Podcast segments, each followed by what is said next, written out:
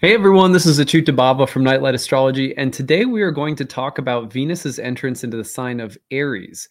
Now, Venus is just coming out of being in her exaltation in Pisces, where things were pretty rosy. Now Venus has entered a sign in which she was classically said to be in her exile or detriment. And today we're going to take a look at a, an ancient astrological text that sort of explains why Venus in a Mars ruled sign can be difficult. Both Venus in Aries or Venus in Scorpio were said to be uh, a detrimental place for Venus. What does that really mean, though? And is it really such a negative thing? Um, we're going to take a look at that today. So, that is our agenda. And we have five reasons that you can be excited for Venus in Aries and five things you should watch out for. So, as always, please like and subscribe, share your comments in the comments section, click the notification bell for updates, all of which helps the channel to grow. Really appreciate it. If you want any of the transcripts of my talks, you can find them on my website, usually within 24 hours of any given video. That's nightlightastrology.com.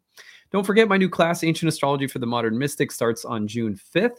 You can learn more about that on my website, nightlightastrology.com. Here it is right there. Go up to the courses page, click on the first year course. And when you scroll down, you are going to learn all about it. It's a one year class in ancient Hellenistic astrology. We've had thousands of people come through this program over the course of many years now. I've been doing this program, uh, one version of this program or another for 12 years. And so it is sort of my magnum opus. I poured a lot of time, research, um, and uh, passion into building this class. You can learn everything that the class has to offer on the first year course page. You have any questions about it, you can email us at info info at nightlightastrology.com. If you scroll down on this page, you'll also find that the class contains 30 online webinars that are held on Sundays starting at noon Eastern time. They go to between 2 and 3 p.m. Eastern time. I lead all of those classes. And then in between classes, I have a tutoring staff that leads interactive tutoring sessions that you can go to. Those are optional. And there's also an interactive group forum discussion where both myself and staff members are there to answer your questions. You can email me throughout the year with questions.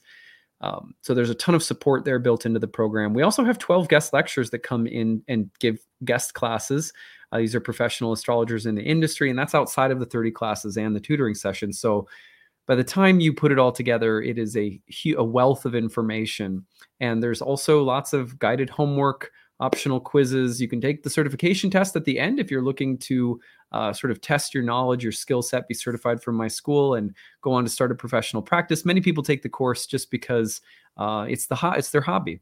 But this class is looking at the ancient roots of astrology. You're learning the art and craft of meaningful prediction, as well as working with live clients. The last third of the program, we have live clients come in and I read for them. And uh, then after they leave, we break down the sessions. People far and away, that is everyone's favorite part of the course. And it's about the last third of the program after we get through theory. This class does not stand alone. Some of you may know that I also have a year two class. Year two and horary classes start on June 11th and 12th. So if you've already taken my year one or are currently enrolled in it, you're more than welcome to jump into the advanced programs as well. There's four programs that I offer, so four years worth of content. And uh, you can check all those out. Readings and passages doesn't start again until the fall, but that's a full year worth of workshopping charts. Um, so to sign up at the bottom of the page, there's the early bird payment. You pay in full, you save $500 off. That's the best deal. There's also a 12 month payment plan. If you want to stretch it out over a year, take advantage of that. It makes it a little bit easier for some people. I get it. And then we also have tuition assistance if for any reason the price point is out of reach because of your fixed budget, your income, whatever your situation is, please check that out and see if it might help you. We like to make sure that no one's ever priced out of taking a spiritual class and learning about astrology. It should be ancient astrologers literally said that as teachers, you should be easy of access so that if people want to learn they can come to you and they should be able to study. You should make that make it things accessible. So that is the reason that i do all this content five days a week year round and then do a kickstarter at the end and ask people to donate if they like it. That's why i have a set fee but then if there's always um, a donation based structure for people who you know want to take the class but have to work within a budget. So we have scholarships for some people too. If if nothing is possible we have a few of those but make sure if you're going to use the need-based tuition, you take advantage of it while it's still there. Um, so uh, those uh, we don't have an unlimited amount of those so make sure that you reach out right away if you want to take advantage of that also we've gotten a lot of people sending in you know need-based tuition scholarships and then we email you back sometimes we don't hear back from you so make sure you check your spam folder if you've applied we always reply back within a day so um, you know if you haven't heard from us it's probably because it went to your spam folder if you need if you want to check on your application or anything like that you can just email info at nightlightastrology.com Okay, well, let's take a look at Venus entering Aries. So, Venus in Aries enters on May 2nd. And by the way, you guys are like, you're wearing a hat. Yes, I'm recovering from COVID right now, and I have bedhead like you would not believe. So, you get a hat today. you're welcome. Isn't it fun? All right, so Venus in Aries, May 2nd to May 28th. That's a long, that's a nice, almost the entire month of May. We get Venus in fiery Aries. Now, this is traditionally said to be a difficult place for Venus. Venus is quote unquote debilitated in this place. But what does that mean? And should we be freaked out by that? Is there nothing positive about it? People don't like that kind of astrology, generally speaking. At the same time, it's really ignorant to toss out the entire philosophical language of ancient astrology. So let's take a moment to just understand what an essential dignity is in this case and what it's rooted in. Before I do that, let's pop up the real time clock and take a look. so here's Venus having entered the sign of Aries. You can see right there, going to hang out in the sign of the ram, the temple of the of the of Mars and the exaltation of the sun, a fiery masculine sign, this cardinal sign of spring. It's uh it's a really potent temple and you know, it's not Venus's temple. That's the main thing. Venus's opposite sign is that of Libra, just like Scorpio. The opposite sign is Venus's sign, that of Taurus. So when Venus is ingressing into Taurus at the end of May, it will then be in a much bigger, um, better sort of condition, one that's more conducive to its own nature. But anyway, again, what does all of this mean? Well, let's um, let's come back to an ancient astrologer. His name was Rhetorius, and he in turn was calling on an ancient text from an author named Antiochus.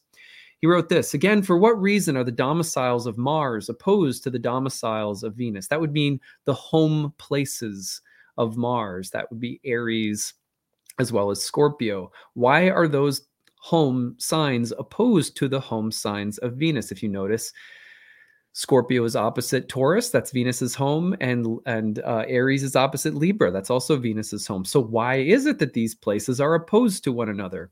He he then he explains. We say that Venus is the ruler of all desire and enjoyment and pleasure, but Mars of all fear and war and anger. Always then are enjoyment and longing and pleasure opposed to dread and irascibility and hostility.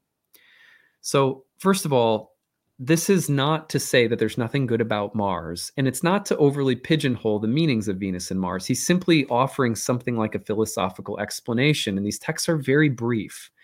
So, in this explanation, what Rhetorius is telling us is that there is something that's archetypally opposite about Venus and Mars. And if you take two seconds to think about it, you don't even you don't have to reach for a stereotypically you know cheesy book like Men are from Mars and Women are from Venus or something like that. It's not doesn't you don't have to go down that path with it. But what he's saying is that there's something about division, strife, competition, bravery, courage, hostility, fighting, winning, all Mars types of stuff. And Rhetorius has in his own book, there are many delineations of Mars that are positive. So it's not like he's just saying, oh, Mars is bad and Venus is good. He's just giving you the general feel for this. Mars kind of rules stuff that's a little bit intense, competition driven. It's very assertive, it's aggressive, tends to be about conflict and strife. Venus, on the other hand, tends to be about what is enjoyable, beautiful, pleasing, or pleasant, desirable right? Venus is a bit more like, um, you know, a bit less like an arm wrestling match and a bit more like, you know, uh, dancing to a beautiful song. You know, so just they're and they're so they're opposites. And that's all you really need to know. Why is it that these places are opposed to one another? And why is it then that we say that that Venus classically throughout the history of astrology has been understood as experiencing some kinds of challenges when in Mars's signs. And the same thing when Mars is in Venus's signs. It's not because nothing good can come out of those places or combinations. It's that you're now what you're dealing with is an archetypal tension that exists that is going to be amplified. So the tension between Venus and Mars, when you put them in each other's signs, is amplified and that's complicated you know now there's many instances of people many expressions of that combination that are that represent a beautiful synthesis of the of course people always like what about a balance of you know when venus is in mars's sign what about like venus and mars things being sort of balanced? Fair enough. Most of the time though uh, according to people like carl jung and and the ancient mystics themselves it's not so much about balancing opposites. Like there's some perfect like life is not naturally perfectly balanced. Go walk on the actual earthy soil? Is it ever you know what's flat and perfectly balanced is like concrete that we've artificially poured somewhere? You know you walk in nature everything's imbalanced everything's up and down and that the, there's texture and different terrains and it's uneven and and that's beautiful. So similarly ancient astrologers are looking at the landscape of life and being like it's not about balancing opposites as much as it is about learning to hold the tension of opposites, learning how to hold both ends rather than feeling like, oh my God, there's opposites, so I have to perfectly balance them. It's about saying, no, how do I carry the tension between Mars and Venus? It's basically like saying the same thing. The same thing is true in romance. How do you carry sexual tension? if you don't learn to carry sexual tension and you're say a 19 year old guy and your freshman year in college and you're trying to ask a girl out and you don't know how to carry sexual tension the girl won't want to go out with you. You know she'll be like oh he's just eager to get in bed with me or he's just eager to call me his girlfriend or he's just eager to have a girlfriend. How you carry tension is important. Can you hold the tension?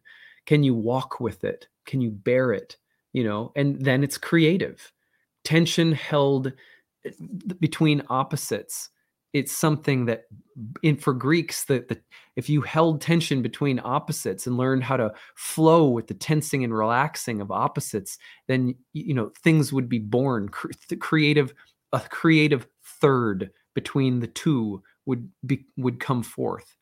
So but there is tension and you can't get rid of that. You can't whitewash it. That's what the dignity is about it's not saying, oh, Venus in Aries is bad. It's saying Venus in Aries holds a tension that becomes more acute. It's more relaxed. Venus doesn't have to carry that tension when Venus is in Taurus or Libra because those environments are Venusian. So it's like I just get to do and be Venusian. And that's why a planet in its own dignity is said to be rather happy because it's just in an environment that's conducive to its own nature. When you put it in the environment of another planet, especially one that is considered a planetary contrary, uh, planetary contrary, then all of a sudden that planet has to carry the tension. And that carrying of tension for many people will result in um, some kind of polarization right? And the polarization, the potential for that polarization is there in an exile or a detriment. That's what we're getting at. So, here are five things, though, that you can get excited about with Venus in Aries if you're holding the tension. So, five things to get kind of, you know, pumped up about. Let's get those, let's talk about those first. Passion. What is passion? Passion, one of the meanings of passion means to suffer with something to suffer alongside of something, to to love something as you suffer with it. You know, when you're a passionate artist, it, you know, I remember writing my book. It took me a long time. Like I think the total amount of time between the starting to write it and actually publishing it was like 6 years. Um that was not an easy process. Just like birthing a child for my wife did not look easy. I, am it's different, you know, but like a creative process is often passionate, as in you love it and you are, but it's like you're getting cooked in it. So Venus and Aries, the beautiful thing is if you hold the tension between Venus and Mars, if you can hold it, then you'll find passionate intensity. And that is a flavor. That is something that the soul likes Okay, so if you hold the tension, that's your reward is you get to feel passionate, passionately. Two is feminine strength. Um, although Venus can carry the tension with Mars and Venus in Aries can cause lots of conflicts in relationships, you can also see feminine qualities empowered, like the woman warrior, the Joan of Arc, the sense of the empowered woman, um, the strength of the feminist movement, or something like that. So when when the feminine is paired with the really assertive, bold, strong, fiery Mars-like qualities, that that's a strong woman, right?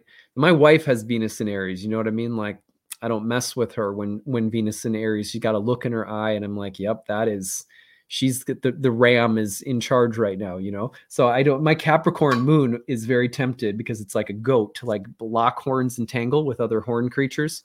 You know like the the taurus uh the the, the taurus and the um uh and the the ram and so forth. But yeah i mean you know the strength of women whether that's entrepreneurial the entrepreneurial instinct woman as ceo woman as leader women's circles the concern about um, women's rights, uh, women's choice, women's independence. Uh, these things are acute, they come into acute focus as Venus enters Aries and the Supreme Court is thinking about what they're going to do with Roe v. Wade right? That's venus and aries. There's the tension. Do you feel it in the in the air right now? Where, regardless of where you may stand i'm sure there are people who watch this who are all have all sorts of opinions about um, you know that issue politically but do you feel the tension regardless of way, where you may stand? That the the the sense of what is a what is a woman's right? What is a woman's duty? What is what dignify what what what, con, what constitutes choice and agency. These are venus and aries kinds of things and and they can be extremely positive empowering. The clarifying of desires. Now i know what i want because mars Venus is very content, let's say in Taurus, to organically let desires and be be shaped and formed and it's like um, there's more of a process orientation and a letting things naturally come to me uh, like a cent- centripetal force that pulls things inward like a like things are drawn to venus in in taurus or something like that when you put Venus in Aries, it's I know what I want and I'm going to go get it. And, and so the, the sense of what I desire, what is beautiful, pleasing, what will satiate me, what I want that is beautiful and attractive to me, there becomes this laser like focus and impulse to go do it or get it or whatever the case might be. Now, that could be complicated, but genu- genuinely, it can also be very positive in the sense of just getting action, getting uh, getting a, momentum and action towards something that has suddenly become clear. I know now what I desire. And it doesn't have to be some like, you know, rush to the buffet or some doesn't have to be like gross. Number 4, the right blend of assertive and receptive. The the it's like Venus and Aries is like the tango. It's real sexy interaction between push forward, pull back. And you might see the kind of erotics in terms of how you act and behave, how you are charming and receptive and relationally um, uh, intelligent while also getting what you want. That that that blend somehow, but you just becomes a little sharper and uh, a little bit more. Um, the tension is a little bit more felt, but it's it can be fun. Uh, and then, you know, strength is sexy. Sometimes Venus in Aries is just suddenly I'm attracted to things that are strong and bold and and direct and you know um, you could be attracted to things that have a little bit more of that aries like quality that that suddenly becomes the object of desire or or what you're attracted to. All right but here are five things to watch out for and these have more to do with the classical like if you don't hold the tension of mars venus if you don't hold the amplified tension of these two well then watch out because these are likely coming. Childishness this would be just immaturity in what I want, what I desire, and how I'm seeking to fulfill my desire. Just being childish, really immature. Two would be selfishness, close cousin. Doesn't necessarily have to be as childish and immature, though. The selfishness can be um, more um, dominant, you know, more uh, cutthroat. So be, be careful, though, of I want what I want. Like Veruca Salt, Venus and Aries you guys remember Veruca Salt from Willy Wonka? There's been, you know, uh, she's she ends up going down the chute as a bad egg. My daughter, I showed her that movie for the first time, and she was like, "That girl was naughty." it's like, yeah. you know, it's so funny. My and my daughter has Venus and Scorpio and my oldest and she is just like so um you can just feel she just works that tension, you know, and it's just like she's, you know, a daughter of my wife who's got Venus and Aries too. So it's like, you know, and that that tension, it's like you either learn how to hold it and you become very masterful and um and and and it's very it's a very creatively potent combination venus in a mars ruled sign. Um it's funny how different too mars is in a venus ruled sign. We'll do a video on that eventually maybe um, as mars enters taurus down the down the line and not too long uh, later this summer but anyway they are very different so selfishness number three would be ruthlessness venus and aries can be like i said sort of cutthroat it's just like I don't care who's in my way. It's very Machiavellian. It, it, you know, just I will get what I want when I want it. Like the like the worst soap opera character you can imagine. You know, just um, or you know who it comes to my mind is uh, I we watched the series called um, o- Ozark, the Ozark. I think it was called Ozark. Anyway, it's kind of like it's hard to explain. It's a Netflix series, and um, Helen Hunt is that her name? No, not Helen Hunt. What's her name? The main character, I can't think of. It's Jason Bateman's wife in the show. If someone remembers her name, that would be nice. But anyway, she, as the show goes on, gets at certain times, not all the time, but at certain times, she gets real Venus and Aries, like just like the the. What am I thinking of? Like, what's the archetype? Is it like Electra or? It's just the it's like Kali, it's like destroyer goddess energy and just don't stand in my way kind of stuff. And that that can be, you know, and obviously there's probably positive expressions of that too, right? But you know, like feminine strength, for example. But this, and, and this can be in men or women, by the way, does not matter. This is it's just a ruthless, I will get what I want and I will, you know, I will I will cut a bitch, you know. I'm sorry.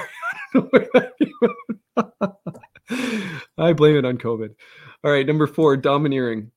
So, uh, yeah, and the other one can be just unintentionally domineering. Like I just tend to have to be on top, be number one, and um, and yet I want everyone to think that I'm playing equal, that I care equally about everyone. So it's really complicated. Sometimes you're, if you've ever been on a team with someone that has Venus and Aries, it's like they want the ball all the time, but they never, they can never admit that they want the ball all the time. It can be like Venus and Aries.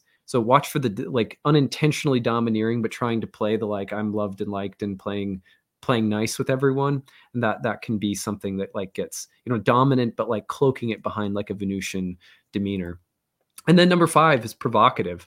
I, I know this one is actually kind of fun. You know, being provocative isn't always bad, but when you're intentionally just trying to provoke or do or say or dress in a way that's like, I'm just trying to get a reaction here. You know what I mean? Like, and uh, you know, whatever. But, but whatever example you can think of to, to, to that someone would do in your world that would be provocative, that would be just a way of uh, ruffling someone's feathers and or like your teenage kids trying to ruffle your feathers just by like i'm to dress a way that i know will piss my mom off or something. I don't know. Venus in aries is um i i i will do my own damn thing you know and and sometimes that provocative nature is going to burn bridges ruin relationships um, and so forth. It's like the, probably the worst of Venus and Aries is the strain that it can put on relationships overall. Any kind of area of your life where some kind of social cohesion and harmony is hoped for or expected venus and aries will often you know just get its horns locked into some kind of in some kind of power struggle that's probably the worst of it now remember the, the the difference with venus and aries being positive and productive or tending toward destructive qualities really has to do not so much with balancing something as much as it is with learning to hold the tension of something. The more you learn how to hold the tension, I am I am a you know I'm a I'm a I'm a bad mama, but I'm also someone who is not going to walk on people because I have ethics. I'm a I'm, I'm you know it's kind of like the warrior has a code of honor. So if if like honor is part of what Mars holds, you know, alongside of being like, I'm tough and I'm action oriented. I'm not going to take crap. But there's also like, and I'm not, but I'm not here to be dominant. I'm not here to be a bully. and you can you can just hold that tension it's it's not about eliminating the anger that might be boiling under the surface it's about learning to you know let the the the, the need for peace also speak with equal voice you know? Uh, most of the time it's like let's collapse into one side or the other. I shouldn't be aggressive you know i should just be really peaceful. Or it's like oh be peaceful you're just getting walked on. Why don't you just be you know why don't you just be bad? You know it's like it's like in our head we're always trying to figure things out by by saying like well it's this side of the thing that i should be and it's not the other side.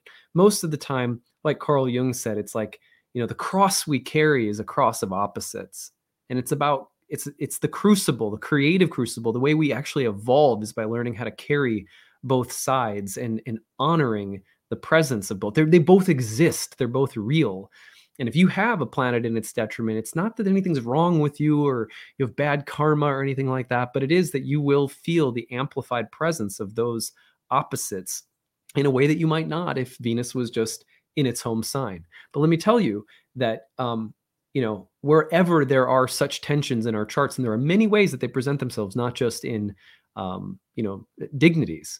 There are many ways that planetary tensions present themselves in our charts. We all have them. And those are the places that, you know, we grow because of those places. So, um, but you can't whitewash them and make them positive without having to work it, you know. So that's why the dignities are there to also teach us about where those spots are that we're working. Anyway, um, that's what I've got for today. I hope you guys enjoyed this talk about Venus and Aries. As always, if you have any good stories to share, please use the hashtag grabbed or send us an email grabbed at nightlightastrology.com. What have you noticed over the past couple days as Venus has ingressed into the sign of Aries? Any good stories to share? Use hashtag grab, put them in the comments section or email us and we aggregate those stories and share them occasionally. So don't share anything you don't mind uh, that you don't want put in a future storytelling video because we have some of those coming up soon. All right, that's what I've got for today. I hope you guys are having a great week. Don't forget the new class starts on June 5th. Hope to see some of you there. Take it easy, everyone. Bye.